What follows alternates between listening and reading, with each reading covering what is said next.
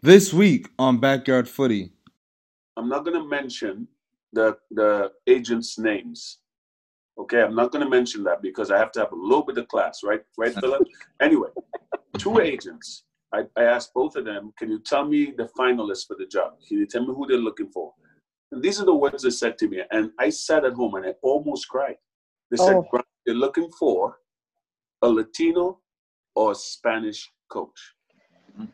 They said those words to me, and I'm sitting there going, Wow. what if I'm an agent and they call me and they ask me the same question where we're looking for a coach in DC? Um, Brian, can you tell me who they're looking at? If I were to say to these white men, they're looking for a black coach, how would they take that? Right. And they said that to me, and I'm sitting here, but when I'm going, oh my, they just said to me, you're not being considered. We're looking for a Latino or Mexican. I mean, straight up, with, with, without battering their eyes. I'm sitting there going, do they even realize the climate that we're living in now? Shorty, shorty.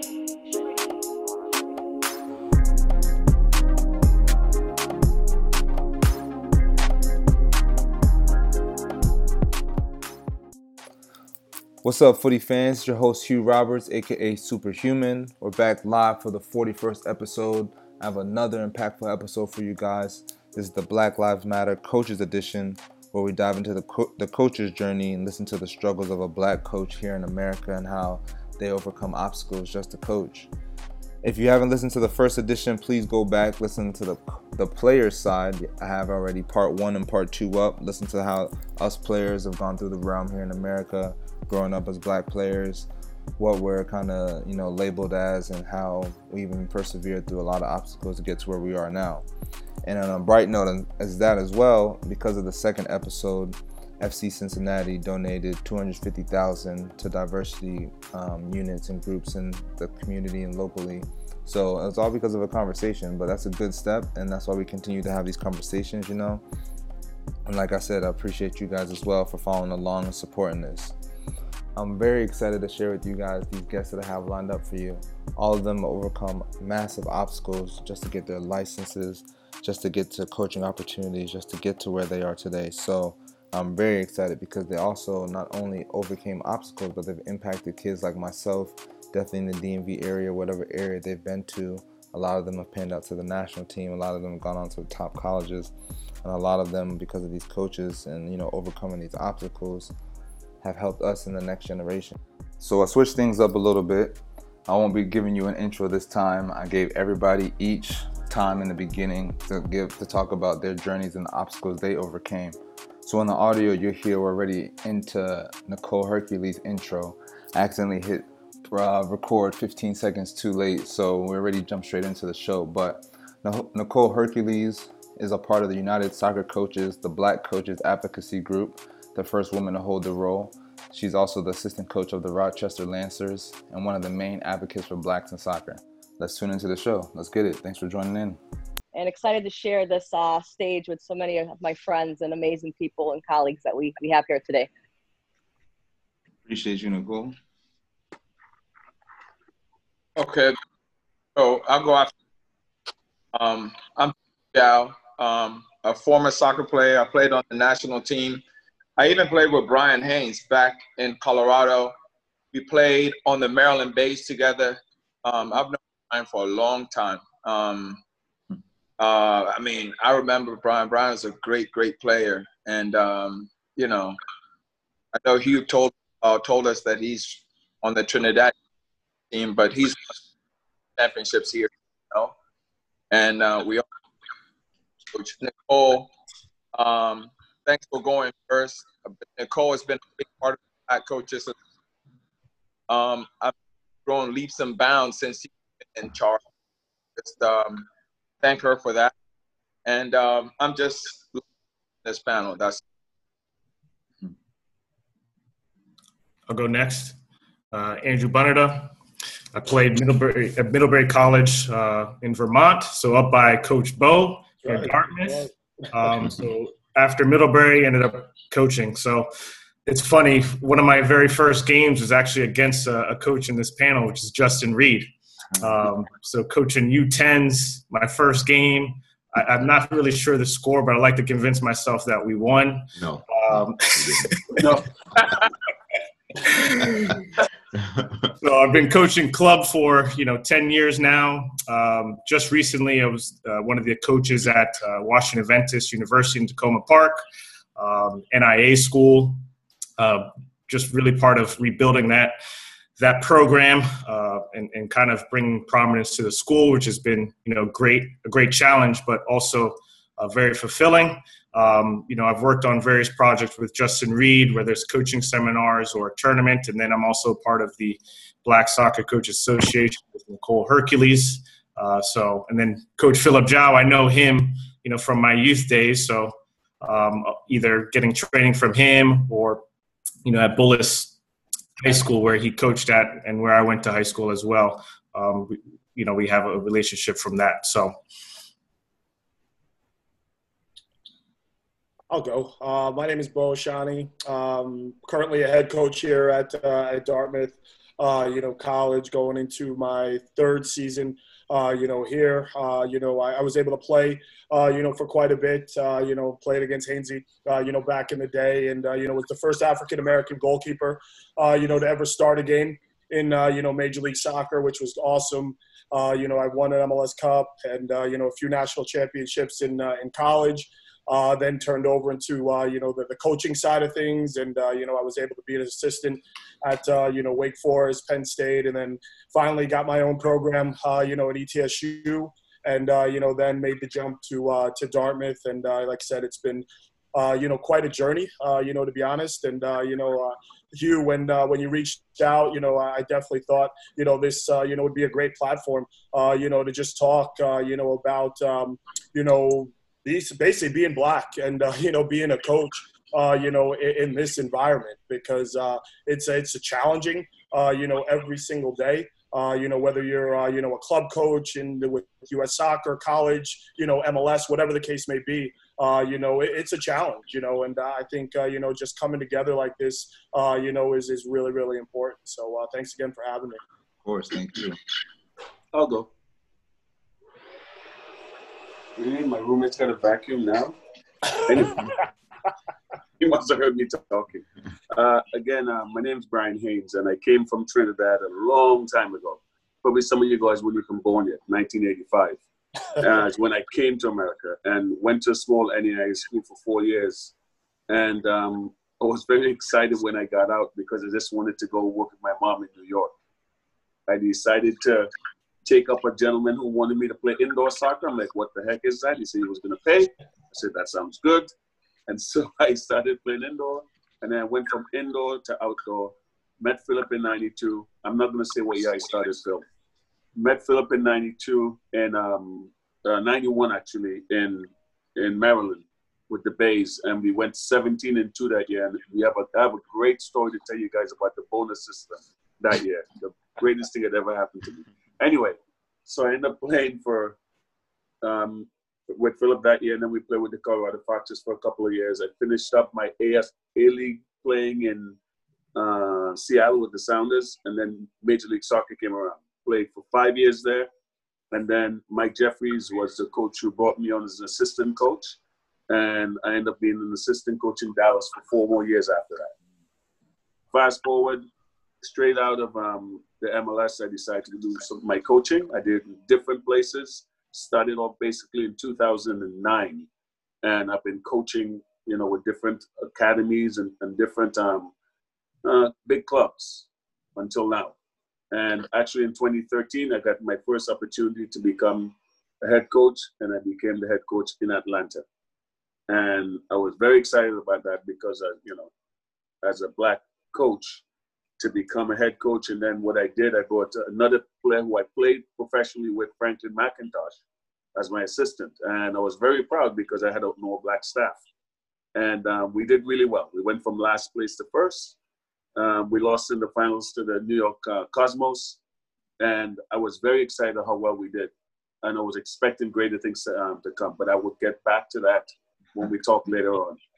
And because um, I don't need to talk about it now. But again, I, w- I continue to keep coaching, and I've been in the academies until this year. I started off with Inter Miami, and um, in right when U.S. Soccer decided we're not going to give you any more money to um, create your homegrown players and stop the DA. That's what I. That's how I see it.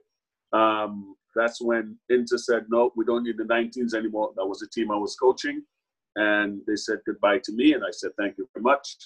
And I've been looking for a job in this beautiful COVID temperatures and everything, but um, I, I'm I'm a believer, and uh, I I can't believe when things are dried up one place is because you're being set up to go somewhere else. And so, no hate whatsoever to anybody or anything, but um, I'm glad for this opportunity.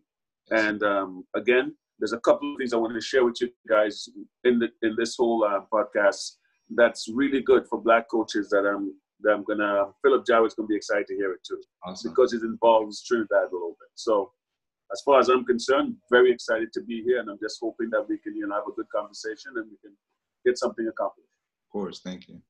That's me. Done. All right, I'll go next. Um, so Hugh, thank you very much for putting this on.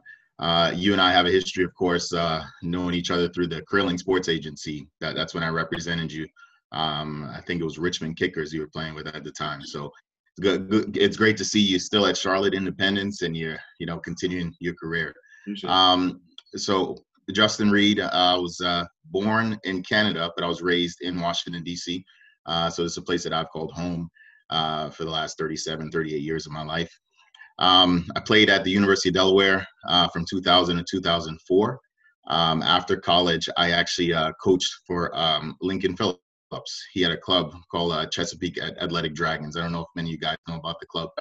Uh, I think Andrew, you played on this on, on the club for a little bit. Uh, so I did that first summer, and that was kind of my introduction to coaching after playing in college.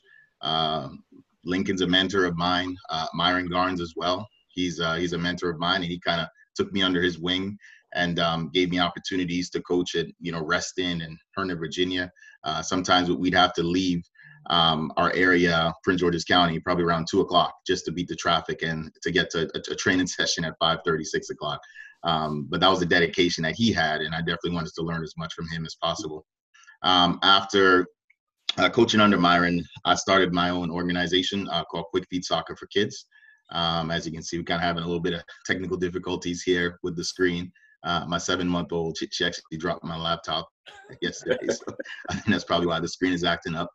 But anyhow, um, so I started that back in 2005, 2006. Um, it's a program for kids as young as two years old, uh, goes to seven years old, and that's just our niche and we move the kids on all, all to the various clubs uh, throughout the Washington D.C. area. Um, so you know, with Quick Feet has given me the opportunity to start as young as two and go all the way up to professional, and just really learn about um, soccer at all different levels. Um, and it's uh, it's been a great great experience. Hey, but Justin, Justin one second. Didn't say that game. Andrew said he won, but you guys never mentioned the score. Fifteen nothing. Quick Feet. It's about fifteen nothing. Easy. that must have been, that must have been a dream. yep. Yeah, Maggie. I didn't know I was next. I thought it was someone else. There's a lot of people on this call. So this is probably like the first panel call webinar I've ever done with like a lot of panelists, but I'm I'm super grateful um, for the opportunity.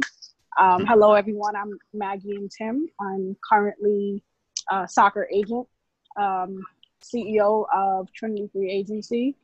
Um, I mean, my journey into soccer was a little bit different from everyone else's. Couldn't play. I mean, the most I could do is, if I was lucky, you know, try to get a basketball and kick the basketball um, as a soccer ball because my family could not afford, you know, to put me through the programs for it. So I ended up playing basketball instead.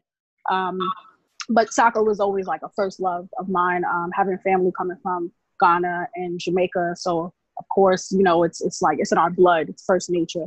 And um, for me, I started my career in the music business um, on the marketing side and partnership side, and, and kind of done that for a couple of years, and then went on to work for companies like Madison Square Garden, um, Coca Cola, um, artists like 50 Cent, um, and then being able to work um, alongside of companies like FIFA, MLS, Um, and then working with talent such as like Kylian Mbappe, Jadon Sancho, and then of course representing guys like Hugh um, and a few others. And so I'm just grateful for the opportunity to be here. So thank you. Of course, no, thank you. So let's. You didn't mention any coaches. You said what? You didn't mention any coaches. I don't have any coaches on my roster. I mean, Oh, I'm just saying. I'm listen, just saying. listen, listen, Well, I'm looking for a job, first of bro. all, That's why we're here Let me connecting, right? Let me say I'm looking for a this. Let me say this. What am I You- wasting my time for? no, you were one of when when Hugh told me the, Uh, the the names of people on this panel. I said Brian. I said, but I've literally been telling so many people from the MLS that he should be considered for the Atlanta United job. Your name was the you know, first name that I recommended. Okay. for a coach. I'll- I'm not going to mention the the agents' names.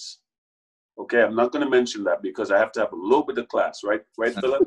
anyway, two agents. I, I asked both of them, can you tell me the finalists for the job? Can you tell me who they're looking for?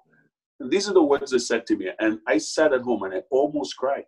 They said, oh. they're looking for a Latino or Spanish coach. Mm-hmm. They said those words to me, and I'm sitting there going, Wow. what if I'm an agent and they call me and they ask me the same question where we're looking for a coach in DC? Um, Brian, can you tell me who they're looking at? If I were to say to these white men, they're looking for a black coach, how would they take that? Right. And they said that to me, and I'm sitting here, but when I'm going, oh my, they just said to me, you're not being considered. We're looking for a Latino or Mexican. I mean, straight up, with, with, without battering their eyes. I'm sitting there going, do they even realize the climate that we're living in now? And I just said, okay, guys, thank you very much. That's all I said. Yeah. Well, I mean, And this so- is the, the uh, uh, to be honest, Brian, this is the history of MLS.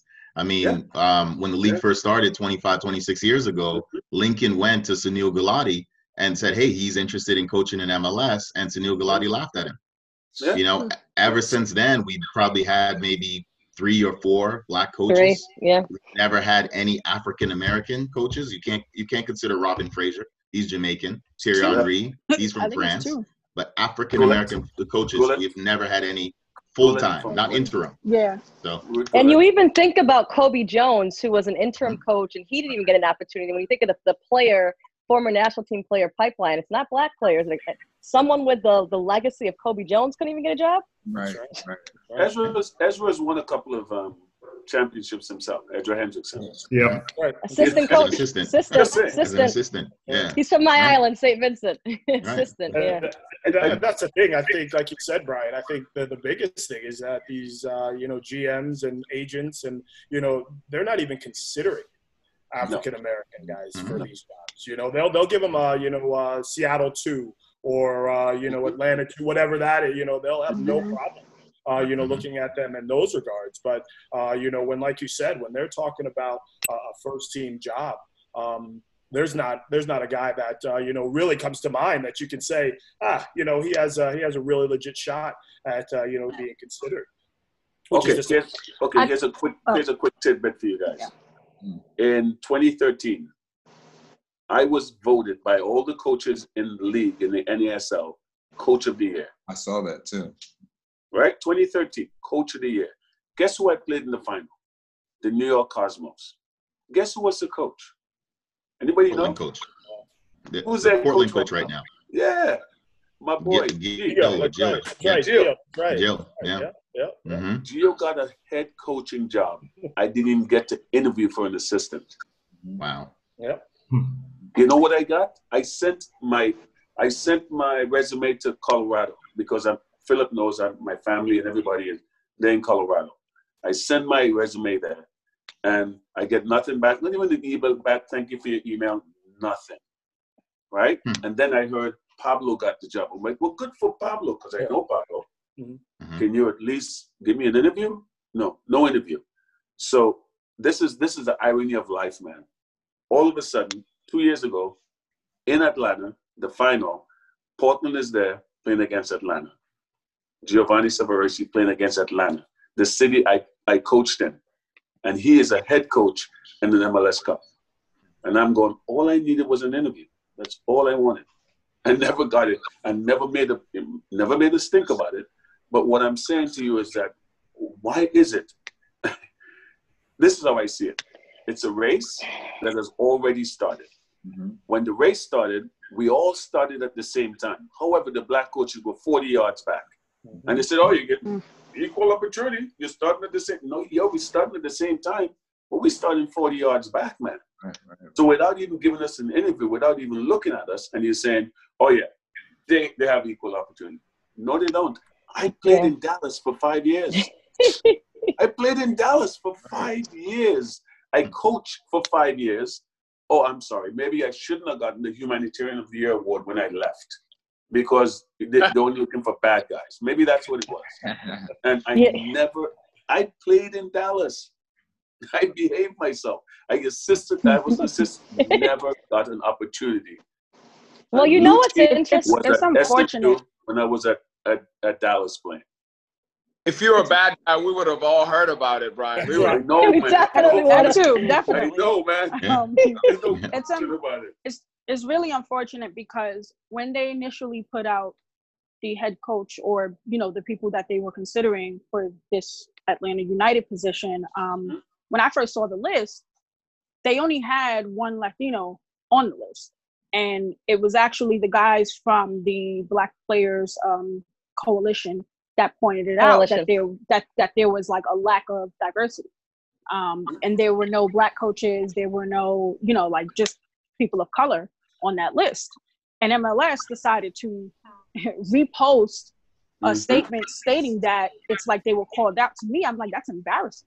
Mhm. That's embarrassing that you need, um, you know, players to tell you things that you should already know, or that if you're claiming, you know, that you're all about change and about embracing diversity, that shouldn't even be something that should be told to you. It should be saying, okay, you know what, there's a position for a head coaching job. Let's look at, you know, let's look at the the candidates. Let's Yeah. look at some candidates that we've never even looked at. You know, let's consider, you know, our options. And to me, like I said, when they asked me, when the players asked me, I said, Brian. And they were like, Brian, at Silverbacks? Yep. And they're like, why? I'm like, it's Atlanta. One is Atlanta United. He already Mhm. has a history. You know who this man is. And we're talking about the culture of, of the Mhm. city of Atlanta. Like, it, it only makes sense. And they're like, man, we were thinking the same thing. And I'm like, yeah, so bring it up. you know, make, make that make that suggestion. Bring it up. And- Let's, But let's keep we really Brian. have to talk about the Mhm. lack of blacks and people of color in decision making positions. The fact that there are zero majority owners, there are zero CEOs and, Yep. and, and presidents. And then think about this: when I had the conversation with the MLS and MLS Academy, it came out uh-huh. that the two the two percent that they have for general managers is counting Ali Curtis twice. Yeah, in I'm New counting York. him twice. Toronto. Yeah, You're counting the man two times. Yeah. It's it, Wow. Well, that that that Nicole, that that's what I worry about, even with this, uh, you know, black coalition, is that predominant. Isn't that mostly players? I'm not sure. I can't remember all the guys that are on there, but it's a hundred as of a them. player, as a player, Yeah. you know, you, you have to watch it. You know what I mean? Because as much as uh, MLS will talk about, you know, we want diversity, we want change, and things like that, you will be blackballed. You know what I mean? At, at some point, and so I feel like with that, uh, you know, black coalition, it's almost would it be better to have some guys that aren't in the league anymore, that don't really have anything to lose by speaking That's out happening and- too. and That's happening too. I think you know they what I mean? Well, that, that's where I feel like you can make a change. That's because, uh, happening. Okay, Yeah. because that's where I, I agree with you. I think uh, unless you have somebody else outside the game that can Yeah. really try to make some decisions that really has nothing to lose in uh, in Yeah. doing that, then I, I think you can hopefully have some people that can speak out honestly and not really care about the, the Well, Yeah. that might come. Didn't didn't that 19 year old kid from Manchester United speak out? Rashford. Yeah, yeah. Yeah, He spoke out, and he's Yeah. still playing. Sterling. Sterling, Yeah, Sterling. Sterling. Still Sterling, playing. yeah, for years. hmm And and and why is it that England's listening? They they're the ones that started. Look at their the team. league. Look at the players that in their league. They need the us. ones that It's totally first. different. It wasn't the MLS. It was England. Right. Why? Because of because of Floyd. That's when it started. That's when England said, "No, that's enough of that."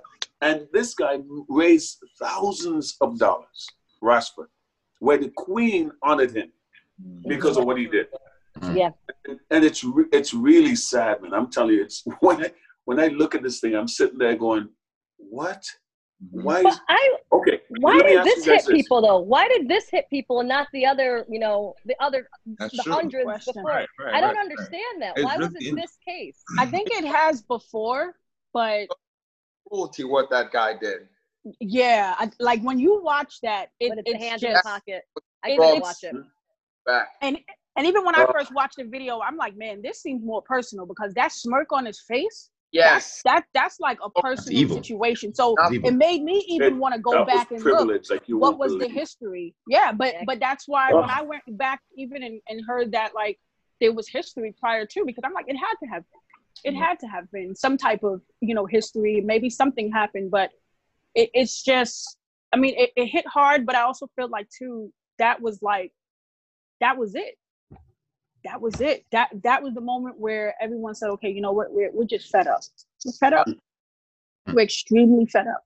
Yeah. Bo, let me ask you this. Bo, in '96, Hey, do I you bring remember we had to go through some classes in the MLS because there was racial um, a racial name called to a player from New England? Yep. Do you know where that player was from? I don't actually know. Uh He was from Denmark. And Philip knows where the other player who was called the N word was from. Trinidad. Wow. David Nakhid. Yeah. Hmm. Yeah. David Nakhid, yeah. Wow. Guys, guys, what 1996, policies? man. What 19 policies were in place back there, guys? Did you guys have None. a review board? None. And Here's a question. What they Here's a question. Okay, go ahead. Go ahead. what they Sorry, did Brian, was this. They fined him, right, a certain amount of money. And instead of him having to pay the money to the league, they used the fine money to have classes to all the teams. Hmm. The same thing So that's that we can happening understand. now. Oh, we got to Wow. get along with all different. That's what they did. And I called David and I go, yo, we're from Trinidad. Why am I doing things that we've been doing all, all my life? He goes, what do you mean? I go, I'm doing these classes to understand races. I grew up in a Trinidad and Tobago that's so much smaller. And we have Indians, we have whites, we have blacks, we have Chinese. All of Chinese, us, and yeah. we live together. yeah. And the first place I was called black was in America. Yep. Mhm. So you tell me what's Yep. the problem here? What am I doing? And so that was that was in 1996. Right. It was just okay. We, let's be No nice, Right. and nothing came of it. Oh, in 2007, I mean, the MLS put together their so-called uh, Rooney Rule that they haven't Mhm. necessarily fulfilled in any way. Um, I think another example, Brian, kind of goes Yeah. back to what you mentioned about the Latino coach that Atlanta is looking for Mhm. currently. Uh, about four years ago, Brad Friedel got the job at New England Revolution. right. And all he had to do was fulfill the so-called Rooney Rule by contacting a coach at Boca Juniors in Argentina. He had no interest in coaching in MLS. They reached out to Mm. him. They got on the phone. Are you interested? No. That was it. Done. That was their fulfill- fulfillment of the Rooney Rule. Next Mhm. day, Brad Friedel got the position. Yeah. So, I mean, MLS, when it comes to their front office, they look at that as diversity. They always get high ratings from Tides, the um, the Institute and Ethics no of sense, yeah. Diversity in Sport. They get their high ratings there, and they're good. They could care less about what the clubs do.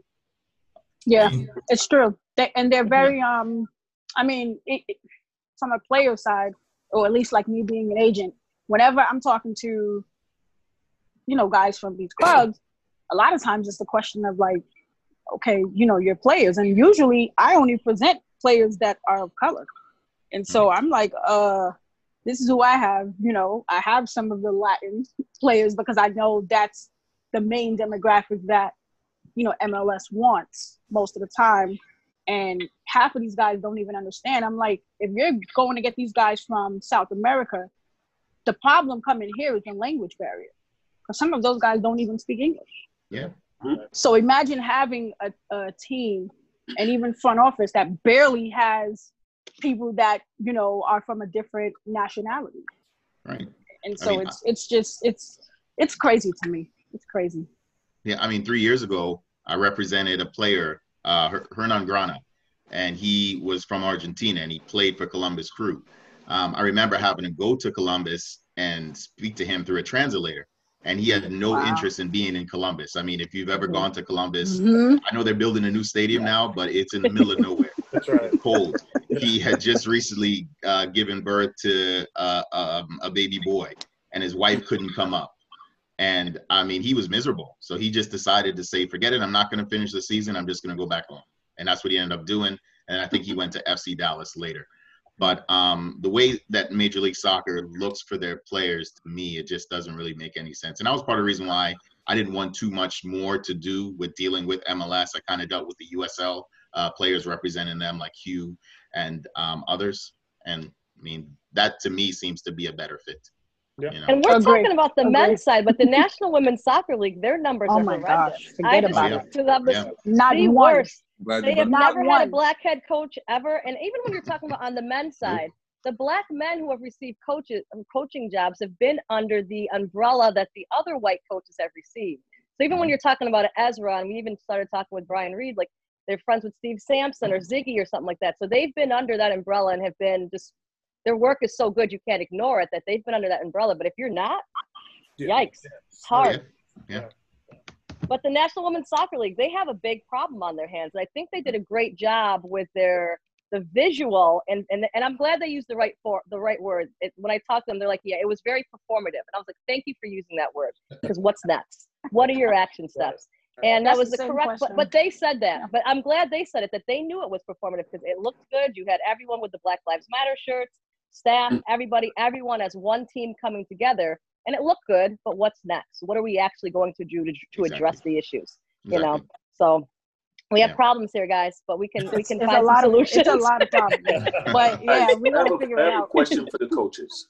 I have a question for the coaches. How many of you coaches have a UEFA, U- UEFA A license? Not a coach, so I'll let you guys. None I, on no. this call? I gotta get into of the I first. think I think. I Isaac's the only one. Jacob, he's on. I You know know. why? I know. Oh, you know Philip doesn't. Do you know? Do you know why? Oh, they, I don't know why I've been blocked from. He's you know, been blocked. Yeah. Really? I just What? Yeah, does- why Andrew's does been blocked. Like, Yeah, Huh? anybody- You've been blocked? knows What why. did you say? Yes. You said so, so He has just, ties to England, man. That's why.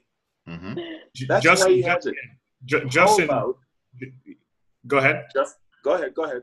Well, I was saying, like, in terms of the courses, they're not very transparent in their guidelines, right? So they'll say, so I've been denied from the USSFB three times in a row, 3 Mm-hmm. Mm-hmm. but every single time, right? As a college coach, coached ODP, coached Mhm. club for a number of years, right? Did all my uh, United Soccer coaching diplomas, Of so I have of course. that course, right? That's done. I've done all the extra clinics. Hmm. So I applied the first time, got denied, generic message. Applied the second time, denied, generic message. Now I said, Justin, because Justin at the time he put he compiled a list of college coaches, right, who Uh-huh. were black, coaching in all three, all four levels, right? Mhm. and I, I kid you not, we have more on this call.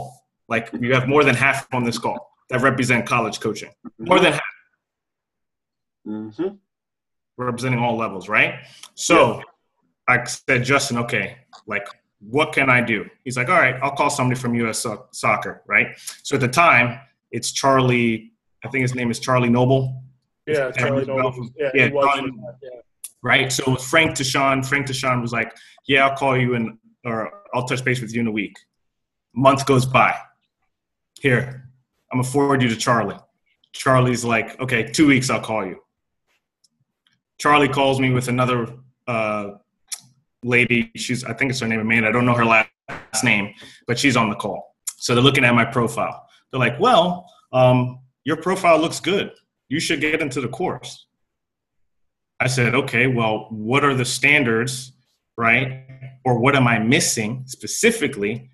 Or what do I need to do to ensure that my profile is appealing enough to be accepted, right? You're saying that I don't meet the requirements, but what are the, those specific requirements? So there's no detail in that, Right. right? So they're like, yeah, your profile looks good. Just make sure, you know, everything's verified. It's already been verified three times. I apply, what? Same generic message. And I said, you know what? I'm not even going to bother and apply for the next one. I'm going to find other solutions. So, been to been to Toronto, did a like a coaching study for two or three days, been to Trinidad, looking at players, shadowing coaches. Been to Spain twice. You know, getting a full rundown of the Barcelona philosophy. Been to Portugal. You know, I found that exploring those avenues, I've learned more in like two days with a coach who is mm-hmm. speaking a different language than I have in all my, my U.S. soccer coaching license. Speaking a different language with a I translator. got, I got two questions for you. Two questions. Would you like to get your B license? Absolutely. I could make that happen. Please. One Yeah, phone please. call. One phone call. Please. Okay. Mike Haas. One phone call. Whatever it Do you- costs. do you, You ask him for money? Mike Haas. Mike Haas. is the- Okay? That's the first thing. The second thing, I'm being serious. Yeah. Any of you guys, if I can set it up for you guys to take the UEFA A or B license, what do you do it? Yes. Okay. Alvin Corneal is a UEFA certified A and B license coach professor. He gets to certified players all around the world. Hmm. He was my coach in Trinidad when I grew up. His son, Anton Corneal, is also certified by FIFA to do those courses and to teach it. You know what Alvin said to me?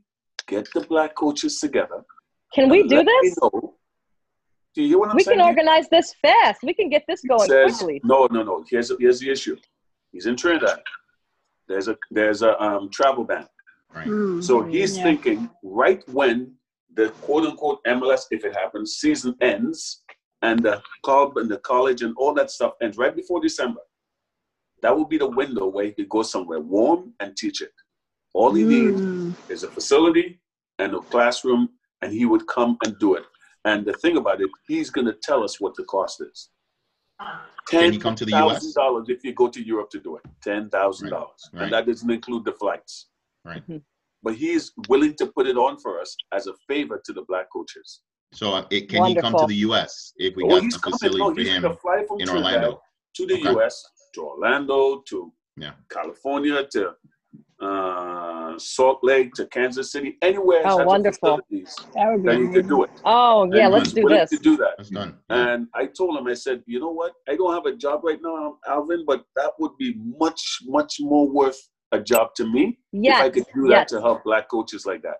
Mhm. Now, when they talk about, okay, who we looking at, and all of a sudden they say, oh, we're looking at Frank De Boer. He has a UEFA A. Well, you, Philip Gyau has an A.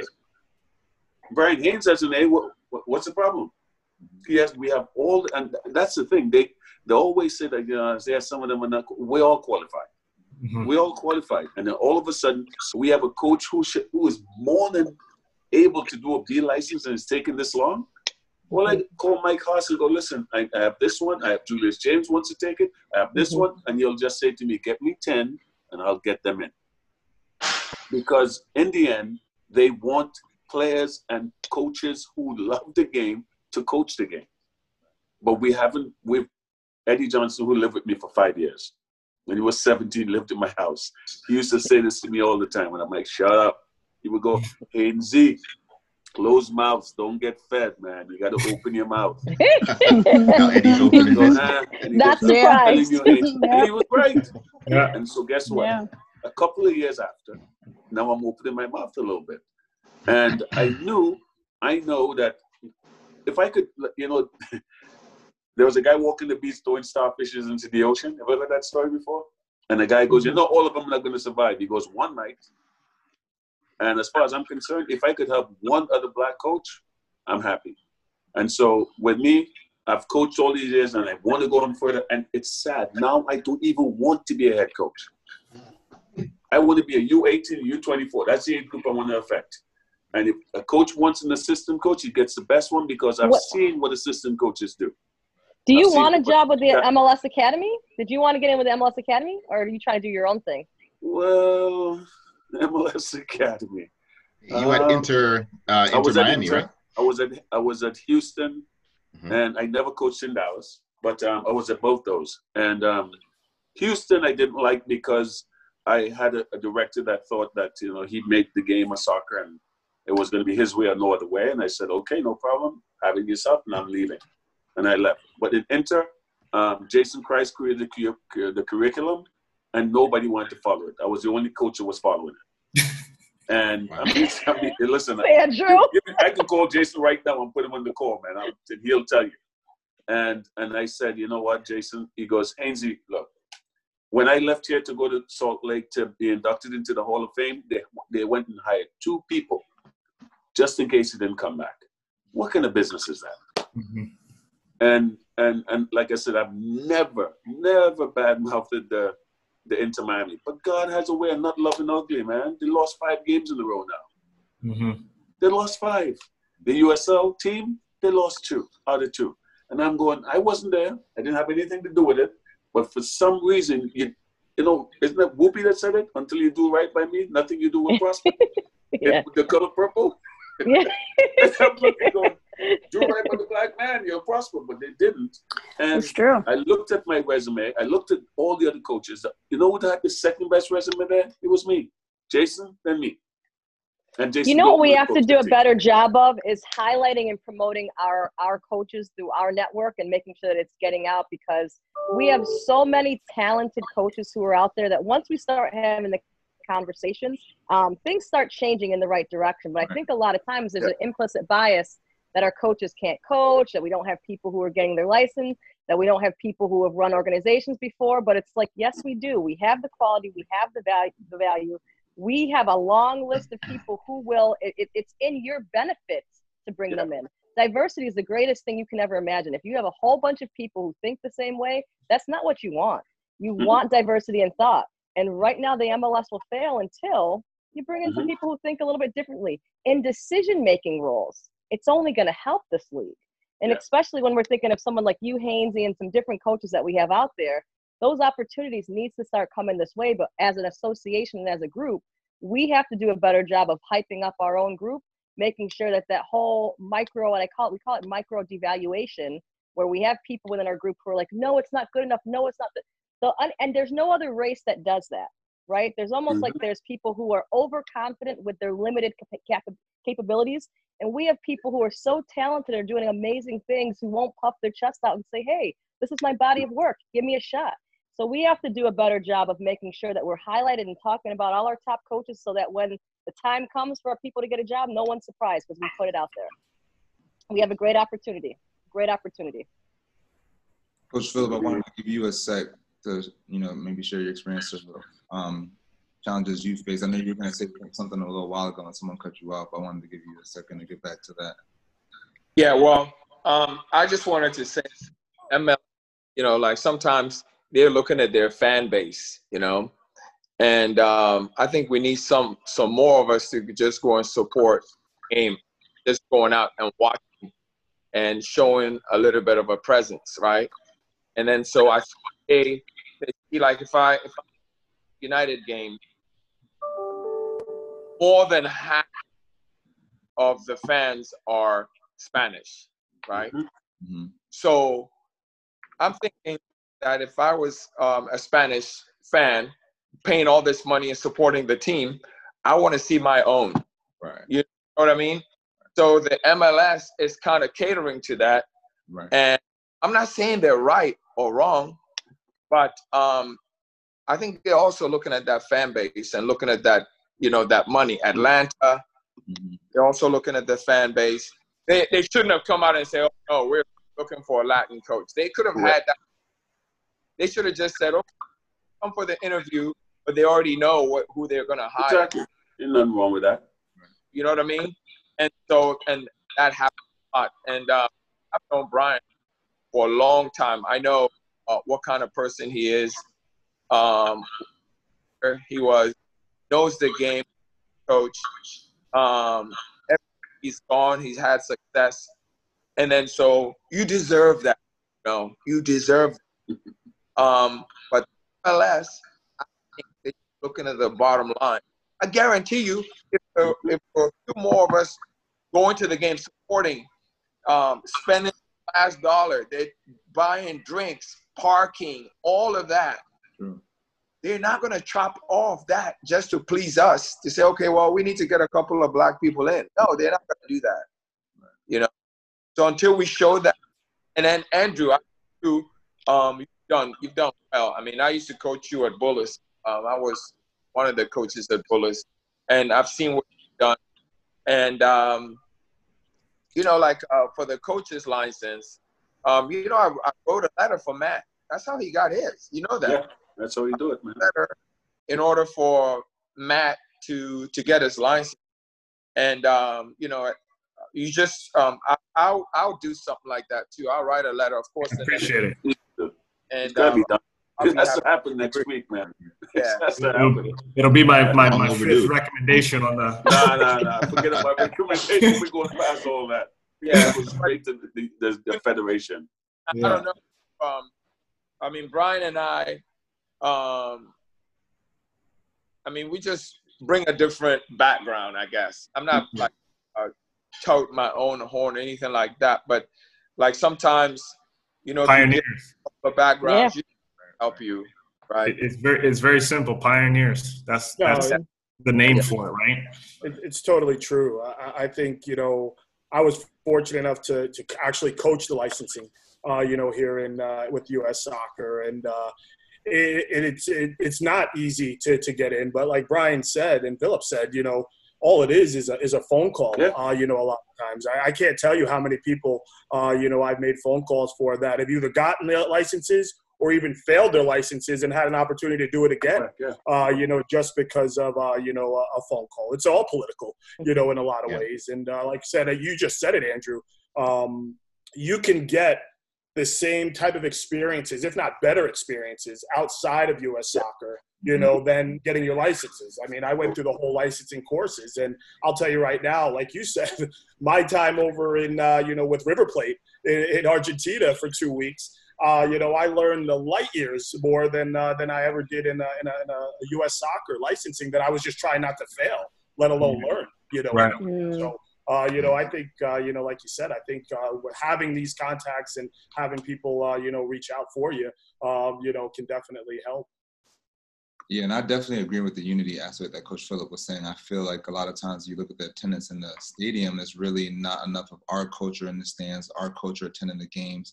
I feel like that also speaks to the demographics where owners, as Coach Phillip is saying, is tending to steer towards the demographics in the city. Like even here in Charlotte, it's a big Spanish population, and I feel like they already signed a Spanish player as their first signing. They're getting ready to sign more Spanish players because of the community, mm-hmm. but if we were to come out with strong numbers and support, maybe they'll start listening to us more because our dollars will start matter, mattering some more.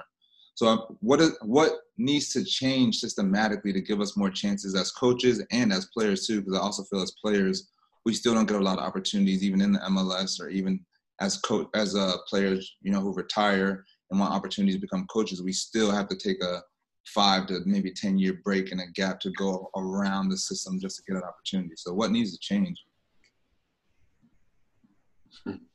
Well, I mean, I would say in terms of players, there are a lot of black players in USL and MLS. Um, I think when I ran the numbers, I think it was around 33 to about 40%. You add the Latino players to it.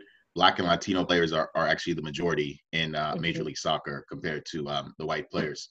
Um, so I would say we have to kind of look at it more in the sense of mentorship, you know. So we know we have uh, Robin Fraser there. We know we have Thierry Henry. Are these guys just figureheads, especially Thierry Henry, seeing you know he's a great player, um, or these guys coaches who can actually help along the black player who's going to retire soon from Major League Soccer and help him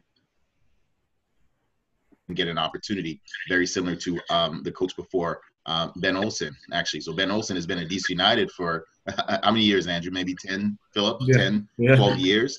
And he was an assistant coach before he took the head coaching role. Seeing that Ben is a mainstay in DC, people know him, people loved him as a player. At least he had the coach before who mentored him along. That's I think has to happen. So as soon as Ben Mhm. retired from MLS, he became an assistant, and now he's a head coach. And I think Ben is probably five years older than me, about 43, and he's been there 10 years. So he's been a coach since 33. You know what's interesting with what you just said, Justin? So I mean, it just doesn't make any sense. What's that? interesting with what what- what's interesting what you just said is that it looks like we may even have to just go across color line, right? Because when I think about it, it was just going through my head as you were talking. The people who have had assistant coaching positions, their mentorship was under a white coach. It's Right. because that's all there's ever been. So a lot of the, the the challenges that we have to do, and, and many of the white coaches are ready for that. I know the conversation that we had with the MLS Academy was creating an executive director and mentorship program for the current players who are playing right now, so that at, they have a pathway into uh, front office positions, general uh, manager positions, and potentially head coaching positions as they're still playing. That what they're being basically groomed for what's next. So I mm-hmm. know there's a conversation that's happening and they're putting these things in place. I think the part what we have to do as leaders is to make sure that they're following through and executing on these ideas. Because again, if we're looking to just Robin and Thierry to do all this work, it's not going to happen. So we have to really trust Right. some of these allies who recognize that there's a problem and it's a human problem. It's not just a black and white problem. And say, hey, we all know that this is an issue. You need to step up and, and mentor some of these young black players that are coming up. These young black coaches who are coming up, you got to say yes to mentoring them. And a lot of them will. I don't think it's Robin and Thierry. I think it's Ali. I think it's Dennis. Those are the guys. Those are two guys that needs to be able to say, okay, so Armas is at least in New York. Armas is from Puerto Rico. I don't know if everybody knows that. Mhm. He's, Yeah. Puerto, he's Puerto Rican, okay, and he's a, he's been a head coach for more, two or three years now, right? And the thing about it is this: um, I believe isn't is isn't um, Zach Thornton in, in DC, Yep. Yep. Zach's in DC. Clint, Right. Clint Peay's in in New England. right? So the thing about it is that at some stage we we like you said we're gonna have to have general managers who are in charge who are gonna say, look, these are the guys we want. Ali Curtis called me and said, Brian, have you looked at my team? And I go, what do you mean, Toronto? He goes, yeah. He goes, I go, yeah. He goes, we're pretty dark, aren't we? I'm like, yeah. He goes, I don't have any darkies on the bench. That's what he said to me, as as far as coaches are concerned. And he said, I'm not going to look to bring six coaches in, but He I'm had gonna have to zero. Yeah, zero. He had Zero. zero. zero. We had that. Com- yeah, And- none. And he said to me, he goes, I'm going to have to change it. I might not be able to change it all Yeah. at once, but I'm going to do that. And he He's goes, I want to give it to people who know how to coach and most importantly, good people. Yeah. And I know why he said that because I was in Dallas when I saw some things happen and I go, oh my goodness. Not only are you assistant coach, but you're from the same country and you're stabbing each other in the back. Mm. How, how does that happen? I mean, I was I was in Dallas and Chris Bondi was there when it happened too, and I'm going, oh my goodness. One thing that happened when I was in Dallas, Eddie had an agent who called me to tell me to tell Eddie that he's going to be traded to Kansas City. I go, yo, you're his agent. Why don't you tell him? Yeah, well, he trusts you, and I'm I'm going, no, I, I, I'm not doing that. Your job. That's not my job. I'm an Wow. assistant coach. Right. I said, right now I'm going to convention and I'm going to go represent Dallas, and this is going to be the last time. He goes, last time? I yeah, I'm leaving Dallas. I've seen too many knives pass there. and my, I'm just in between looking people stabbing the back. I got to go. I got to get out of there. And the person that gave me my job, he was stabbed in his back. Mike Jeffries. Mm-hmm. By who? His assistant coach. I was there.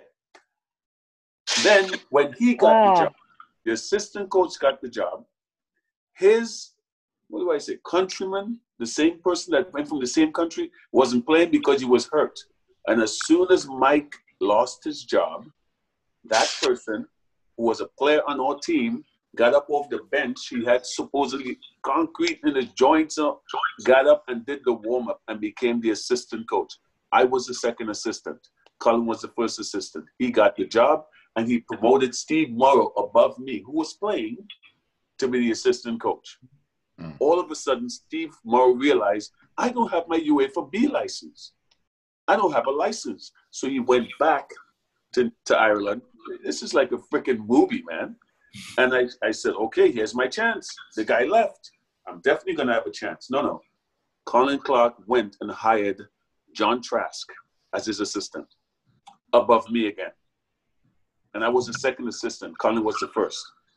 So he did a player, then he did a coach, and then all of a sudden, Steve Morris shows up. He fires John Trask, and he puts him back ahead of me again. And I said, that's enough. This is. Yeah. Hmm. That's Philip, abuse. this really happened, man. Sometimes when That's I tell this, I'm like, is this re- did that really happen? That shit happened, man. Brian, I'm like, Brian, my, I, I Brian, out my question, my question is, well, Zach Thornton is not getting DC United. If No. anything ever happened, you know, Clint Correct. Peay Mhm. is not getting New England when Correct. something happens with Bruce Arena. So I think the question is, how do we figure out a way, you know, so that these black coaches can actually get a legitimate opportunity? Because I, I was there when all that happened, uh, you know, in Dallas and uh, you know in I the was league too. you know, and we, we saw it all, and it was it's incredible. But I feel like that trend hasn't changed. You know what I mean? Uh, you know, that's where I just feel like I don't know, I, and I, I'm asking the question because I just don't know. I don't know how we change this narrative. You know, because maybe like the MLS Black Players Coalition can look into. I know that you were mentioning before how the Black Players Coalition looked into the Miami roster and you know told them they didn't have enough uh, color people on the roster. We we need coalitions to back us up and be on top of every single organization and give coaches opportunities. Like something's got to change. This, this this can't keep going down for decades and decades when it's been going on for decades previously before. And, And- now's the time to change. And then that's where I, I think you're right, Hugh. And I just worry that this black coalition, how much impact are they going to be able to make? You know what I mean? Like, is this just okay? This is the time. Let's uh, let's let them have their voice. Yeah. Um, we're, we're not a year from now, it dissolves. Yeah. Uh, you Yeah. know, things like, you know I mean? Like that's where I almost part or they'll give us a little nibble here, they'll give us a little nibble there, you know. But are they really going to, uh, you know, have have change? You know, um, you know. And I guess the question is too is if we had to sit here and talk about black coaches right now, name give us five black coaches right now that you think should be in MLS right now as head coaches. Well, I'm going to give you an NW, a NWSL coach. Keidane McAlpine should be that Angels FC first head coach. Keidane McAlpine. Listen, like that. I, I agree Um, with that. Nicole, I, I agree that well, but I, I agree with that. Yeah, for sure. hundred percent. But I'll tell you, that's not even going to happen. Mainly because Amanda. yeah, yeah. I mean, let's be real. Like as soon as it, as soon as the announcement happened, I texted Keidane we and, I all- was, and I was like, I was like, if I got to represent you and bring you in, I'll do that because I happen to know all the black owners a part of that LA group. And the first thing we were already talking about, whether it's players I represent, coaches, etc. But Keidane's like, I know, but then we see Amanda's a part of that Yeah. and, And it's you know it's it's it's years just from now. it, i mean it's very political you know it's very political it's it's just i don't know i don't Plus know the got- money. I, I mean, I mean, let, let's be honest. At USC, I'm sure Keidane's doing very well.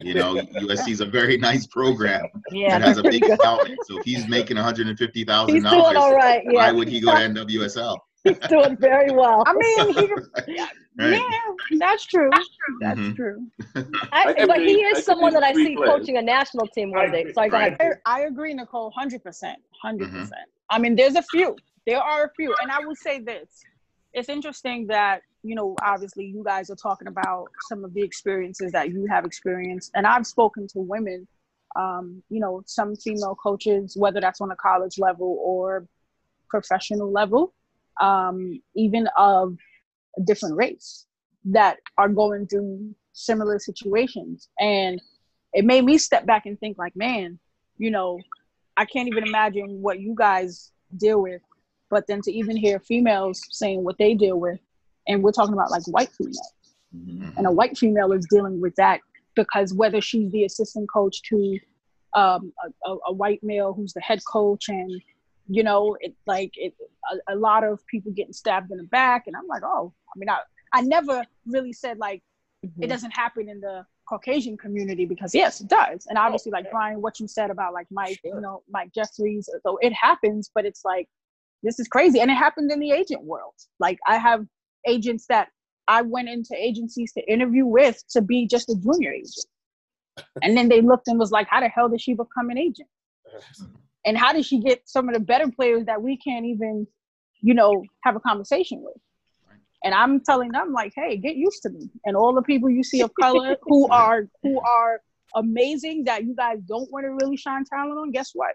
I, I could I could be nice and work with you guys and I want to move my players from USL to MLS. But if that's not going to happen, then I'm going to move them to Europe, and I get treated even better by the by the European clubs and and agents and you know people there.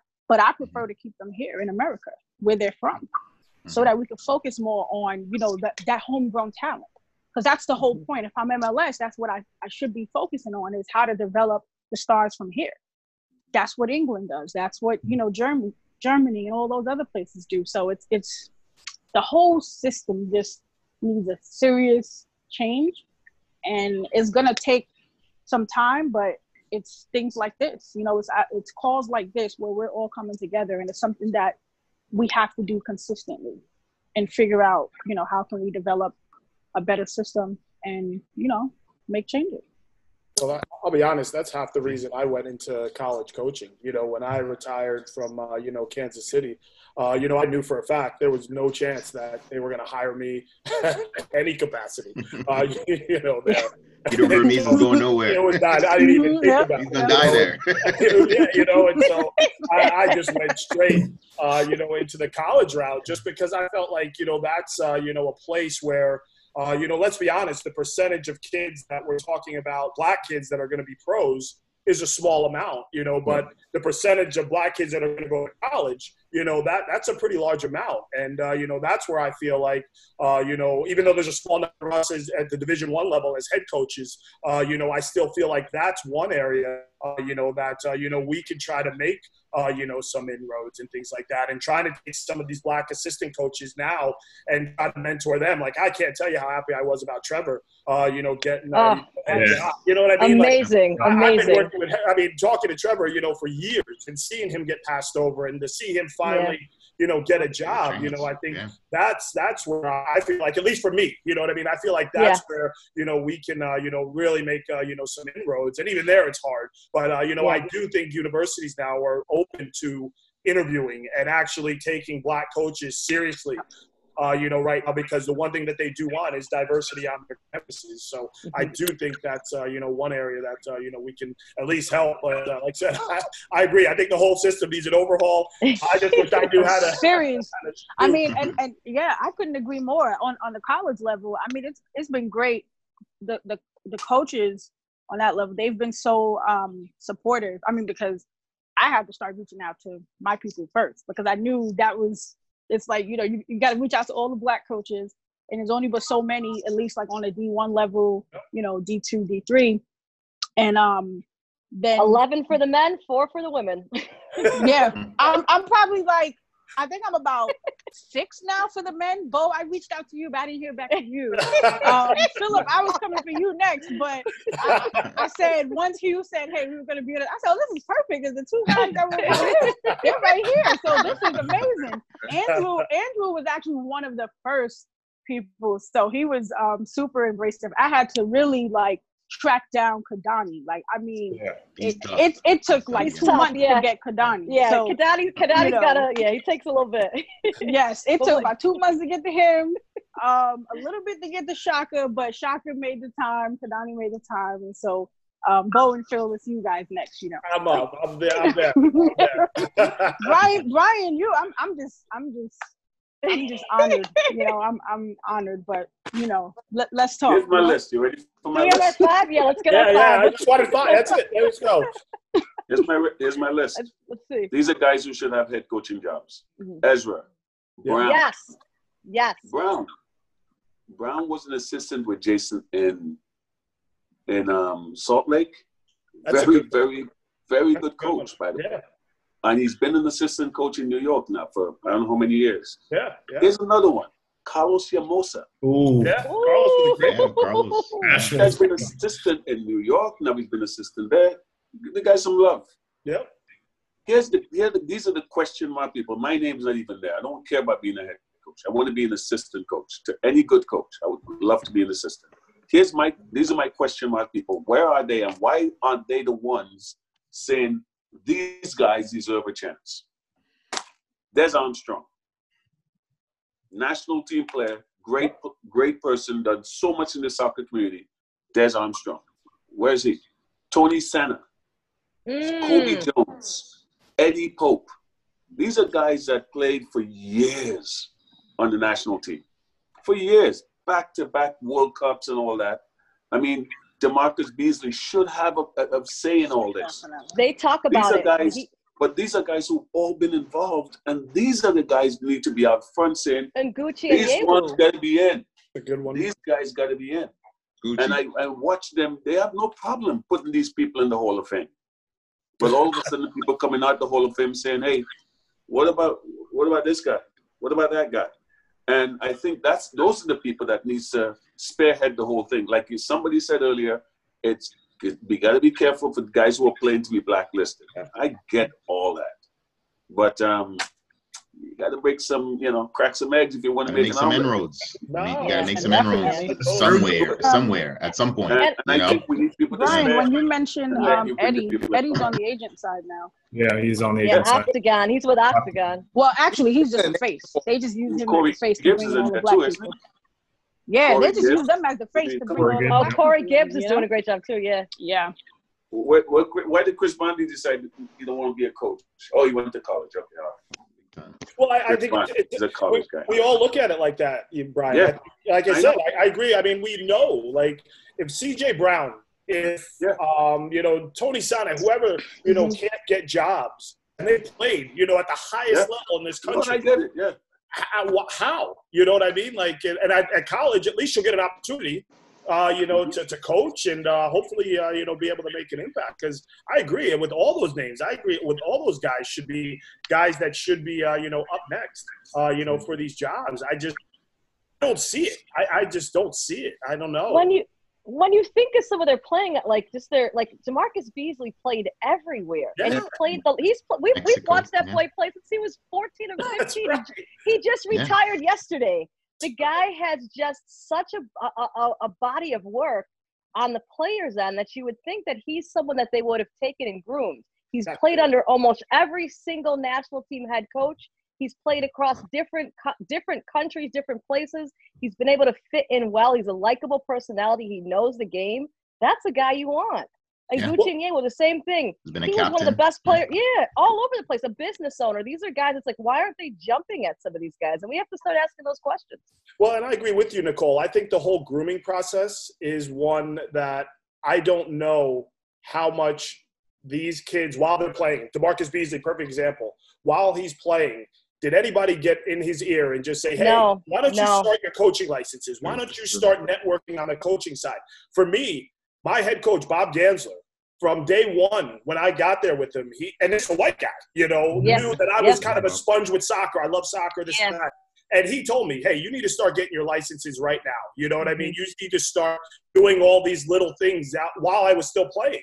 You know, so when I was done, it was all right. What do you want to do? How do you want to coach? Where do you want to coach? Type of thing. And that's all. All of a sudden, I'm in with the youth national teams. You know, I'm in with U.S. Soccer. I'm in, you know, into the college game, and it's all because a white man, you know, put his arm around me and said, "Hey, you know, these are some of the the ways that uh, you know you can start to get Very into the game early on." Oh, Yeah. man. I don't know Oh, Yeah, oh, it's gonna look like that. Oh. Yeah. that was a great point because I, I wanted to bring that out. Um, and, and I know, like, when we're playing and we're all in it and we're doing well, right? The time to act is when you're playing and the hot, and then you just try to get a license Mhm. on the off season or something like that, right? And if you don't don't start doing that, and then you wait until after the fact, then It's you'll too come late. the ball, you know. Mhm. And then so um, um, that was a great point. That's I wanted to bring that out, but you Nah, it. I'll be honest. I got my A license. I got pushed through. I'll, I'll tell you right now. I don't know if I was a good coach or not, but the Well, you fact that should- you I should. just won an MLS championship, you know, Yeah. I, I got pushed through. You know what I mean? Uh, Just like everyone else. and Right. that's how it should be. You know, and these Yeah, guys just like everyone else. Absolutely. But they're not. I don't know if anybody's really fostering them or mentoring them to, to Well, do that. you know what they said when I talked to him about that? DaMarcus said that he was so focused on his career, he he wouldn't even take interviews. So he said people he wouldn't even do press and media. He was just so focused on playing, and he was going to you know he was, he was older at the time. He was just fixated on just getting on the field and being able to perform. So he just had that tunnel vision. So he wasn't thinking about that. He's thinking about ownership now, but he Right, wasn't right, which is good. yeah, That's even better. yeah. So for us in the younger generation, those who are playing right now, those who are going to be up and coming, those in college right now, and academy levels as well, how should we be using our voices and our platforms to make it make a change? From your your guys' perspective, how should we be continuously use our voice and our platforms to make a difference? I think it comes down to a power dynamic, right? And I think right now, with the connections that you have, you need to be putting your team around you so that when your career's done, you're in a position where your voice matters. And I think a lot of times people are thinking, what can I do right now that's tangible? No, you need to be building what's going to happen that's going to create something that's sustainable in the future. A lot of people are just about what's going to happen today, and that's important. But I'm thinking about what's going to happen that's going to change the landscape for the rest of the, this next generation so that things are better. So, what I would say to you and a lot of these other guys are building those relationships with stakeholders so that you, when you're done playing, you can be in a power position to start making some decisions. That's what I would say. I like that. Yeah, and to um, you know, definitely piggyback off of uh, what Nicole is saying. One thing that if I could talk to my you know 22 year old self when I graduated from from Delaware, I would say stick in an area. You know, stick in an area and really grow and develop that area. Um, the Washington D.C. area, you know, Hugh, I, I know you're from Gaithersburg, but but you know it's a big wide area.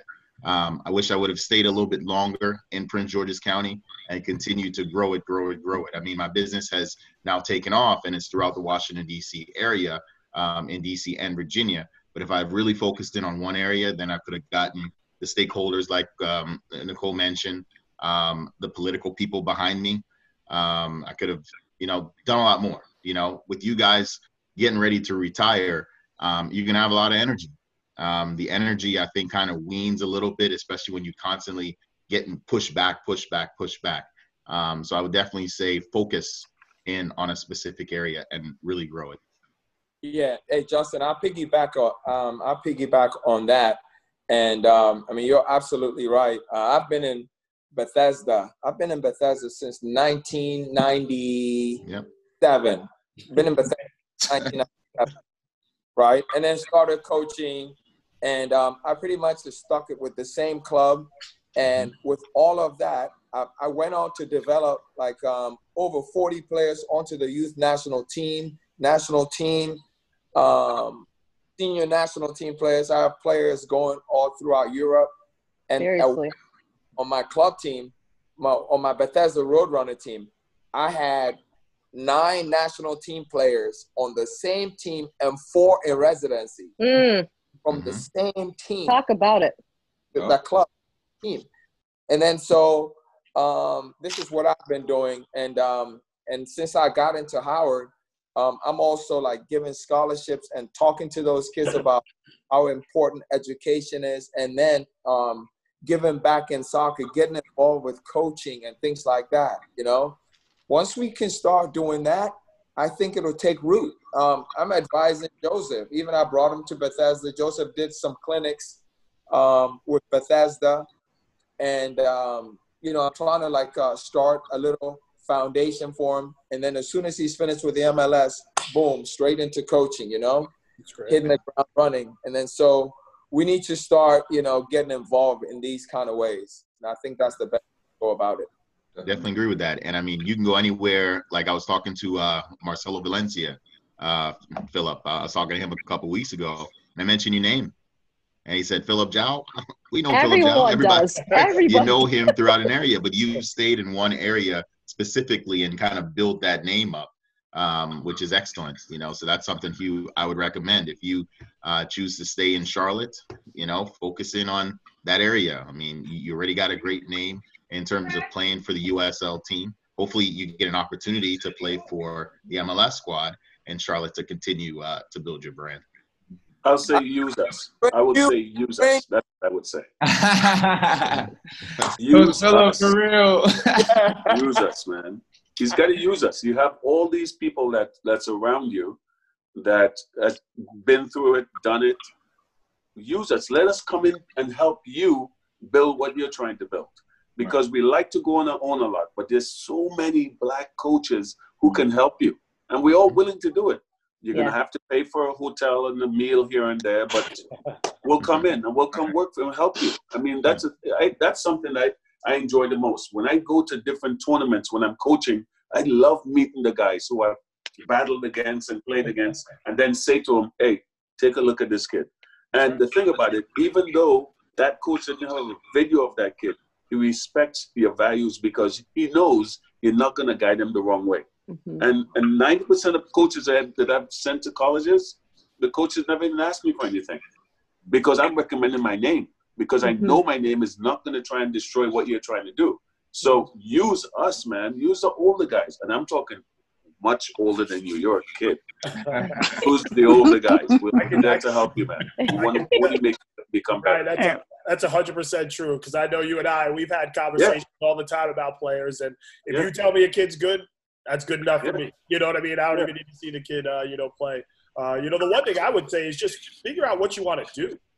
You know what I mean? Like, I think that's the biggest thing is like, what do you want? I mean, there's so many different ways you can take this, Right. uh, you know, that you can make an impact. Whether you're an agent, you go club route, you go the college route, you know, do you want to start, uh, you know, trying to, you know, a, a pro route, uh, you know, as far as, uh, you know, coaching and things like that. Finding what you want to do and then start that path now while you're playing. You know what I mean? Don't wait until you have two years left or one year left to say, okay, now I'm going to get into coaching. Well, your career is over now, you know, and so you need to make money at the end of the day. You need to feed yourself. So figure it out now and then start that path, you know, so that, uh, you know, you can start to gain some momentum. And then, like Brian says, uh, you know, reach out, you know, and, uh, you know, try to, you know, have people, uh, you know, help you, uh, you know, along the way, uh, you know, because I do think that's, uh, you know, something that can be very beneficial. Definitely. I definitely. I mean, Hugh, you know how many times we talk. Um, uh, and so, like, even our first conversation, and when it was about figuring out like what's your plan afterwards, because there's always life after soccer, but it's never too early to think about it. And so, I think for guys like you, you are way ahead of a lot of players. And, I, and I'm not just saying that because I'm your agent, but I'm just saying, like you, you know, you really are. We didn't know. We didn't know. Like you, you really are ahead, right? Of a lot of players, and and and you know, when I talk to different players, sometimes I don't, I won't sign a player if they're not really sure because it it it doesn't work for me. I'm a person who's always forward thinking. I'm always thinking about the future, and and and that's my job to be able to kind of help you you know um, be able to accomplish all those things. And so for guys like you you're you're already there because you have taken those steps right? By obviously creating something like backyard foodie and then the foundation now. So and then you're you know you coach um, here and there. So even with that and then eventually possibly getting into like creating maybe your own soccer camp. I mean we've talked about that too. It, whether that's something that's in charlotte or something that's in um, you know like dc back home it's it's things like that where you're able to give back because there's so many kids that i always say this you, you can't be what you can't see. And for these young kids for them to want to say i want to be a soccer player imagine if you go to the inner cities these kids they don't really know the black players. They know like who cristiano ronaldo is. Right. they know who like leo messi is but do they know a hugh roberts or even if you go to like maybe east charlotte where that's a huge you know um, more of like an inner city area these kids need to say well i want to be like hugh roberts. He's playing for charlotte independence. I, I, I want to do that someday. So you know creating things like that whether it's a small soccer camp or, or something to, to just give back to the community is so important. I mean obviously on the financial side while you're playing making sure you know that part is Right. well set up for the future because that's key you know so it's uh, you're already there but as far as other players they need to kind of take a page from your book and see what you're doing so.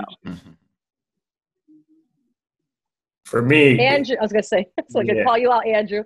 of course, I, I can always rely on Nicole to call me out. always rely on her. I would say number one is is cultivating your relationships, right? Um, and make sure that you always do that year by year. For me, it always started with you know my college coach, you know, and you know always speaking with him and touching base with him, and learning. You know, my my coaching philosophy is molded after him, right? And so always bouncing ideas when it comes to college soccer and just navigating the college realm. You know, he was just such he is to this day, such a great resource. Dave Saber. he's retired now. And then on the second point is is trying to get as many a variety of experiences as possible, you know, and not relying on you know this single route of yeah, I'm going to do my licenses, and that's that. It's you know, can I travel? Can I you know shadow a coach at you know a professional club or a college program? Can I you know go to Spain? You know, bring a, a, a team over there and compete in a tournament, and that begins to open up your eyes. You know, as a coaching perspective, but then you know as you're there in that country you start to maybe ask yourself some questions hey maybe it's the marketing side because i like how this tournament was set up and i like the sponsorship you know avenue of it or the presentation you you, you begin to see other things and it, it begins to open up your mind so try to get as many experiences possible in the soccer soccer realm Yeah, I definitely agree with that, Andrew. Um, and Hugh, I'll also say uh, use LinkedIn as much as possible. I mean, LinkedIn is just an amazing source. I've made a goal to meet three new people on LinkedIn every single day who are in direct competition to what I'm doing. And it's uh, it, it's it's just been amazing. You people, you meet people from all over the world. Um, so eventually, like Andrew mentioned, if you do take a trip to Spain, you've already got your contacts there that you've already started to cultivate. And then there'll be a snowball effect because that person is going to put you in touch with somebody else and somebody else. Next thing you know, you go to Spain for a week, you leave with 20, 25 contacts. right You know, you siphon through it and you see who, who can help you and how can you help them in, in return. And then you, you keep the relationships going. Yeah. Definitely agree, and I appreciate you guys for all this insight, man. But seriously, we're gonna need a part two soon. Honestly, this is one of the for me as a player. I know everyone listening to this is gonna be really. They're gonna learn a lot from this. But as a player, I commend you guys for just speaking up and giving me this opportunity to listen to you guys because I learned a lot. You really don't hear the coach's perspective at all. You start to hear more players, but the coaches, they're treated just as bad as us players. And I really commend you guys for speaking up, and I've learned a lot. So, like I said, we might have to do a part two soon. I'm gonna hit you guys up. Re- feel free to reach out to other black coaches in this country. I would definitely want to keep this going. Like uh, Nicole was saying earlier, we just need to keep this conversation going, keep this momentum going. So I definitely want to consider having a part two. If you guys want to reach out to some other coaches that you guys know, it'd be definitely appreciated. Um, and like I said too, thank you guys for coming on the show. I'm gonna send you guys the link and uh, promote this thing like crazy. It should be out next week. But really appreciate you guys for coming on. Wonderful. I have one Absolutely. question. Thanks. Can we get a list of um, the people on the call, the phone numbers and stuff? Unless Philip, I know don't want to give out his phone number. I'll put everybody. I'll do that right now. I'll put everyone in the group chat so we're all on top. Be, a- of it. especially the lady who needs, um, you know, that, that lady who's an agent, you know, that's all I'm saying. I got, I got you, especially. And Maggie, Uh, appreciate Maggie, it, I will be reaching out. I will be reaching out. I apologize. Yeah. I Who's that, Bo? That's, That's you? Bo. Okay. just, just you too. I'm still Hold waiting for the that. acceptance, Justin, on the um, LinkedIn request. Me? Justin. Yes, you. On LinkedIn? Oh yeah. I'm Oh gonna do it right now. When did you send that? Man, like oh months ago. Lord. Months ago. Oh There boy. we go. I Oh keep boy. my receipts, okay? I keep my receipts. I'm doing it right An- now. Andrew, Andrew, you good because you were, you know, you were one of the first. So, okay Andrew, you're safe on this side. i'm not giving brian my contact because he's gonna hunt, hunt me for money that's, that's all he wants no, no, no, absolutely. Abs- No, I, I, I think it's truly, um, I think it's truly important, you know, because there's only but so many of us in this space. Yeah. I mean, at least for me on the agent side, like being a female is it's tough because, and then being a black female, especially here in the U.S., it's like there's no other, you know, Yeah. females, and so um, Nicole has been like a big sister to me, um, just really, you know, helpful. Andrew, you two have done a lot to even help me out, so I appreciate that. Hugh, you make my job um, great because it's easy to do with you. You know, it's not like you're one of those players that causes a lot of um, trouble for me, um, which is good. And you know, obviously, to the rest of you coaches, I mean, I'm a huge, huge fan of the sport, and so, and then of course, just seeing the work that you guys do in and out. It's it, like Nicole said before, it, it needs to be highlighted. It's so important, um, and I'm just grateful to be able to be on this call with you guys. So thank you so much, Hugh, for, for yeah, thank you. I just want to add. I just want to add one last thing because I think it's important, especially like with that, what I'm trying to do with my group is to definitely show the unity of when Black people come together with good intentions, with a pure heart, with a pure mind, what we can do together. So it's also almost coming up with a code of conduct on how we interact with each other, how we lift each other up. I don't. It, it- for me, there's no competition. It's community first. So you'll always see that with anything we post is community first because we have to love each other. We have to support each other. And we, we know we have this young man who's coming up. We want to make sure he's successful. Every single person on this call, we want to make sure they're successful. The advancement of blacks in the sport of the soccer should really be all of our our goal and our mission to each other up. I think that's really, really important for us to set that example. Well Definitely. said. Well said. Well said. I'll be sending you guys a link soon for video and uh, Apple Podcast. I'm putting everyone in the group chat right now so we all can see. Awesome. Awesome. Wonderful. Cool. All right. Thanks again. Perfect. Well, Thank thank, you, you, so much. Thank Have a great rest of your Thank you so much. Of course. All right. Take Take care, care. Thank you guys. Bye. All right. Bye bye. Yeah,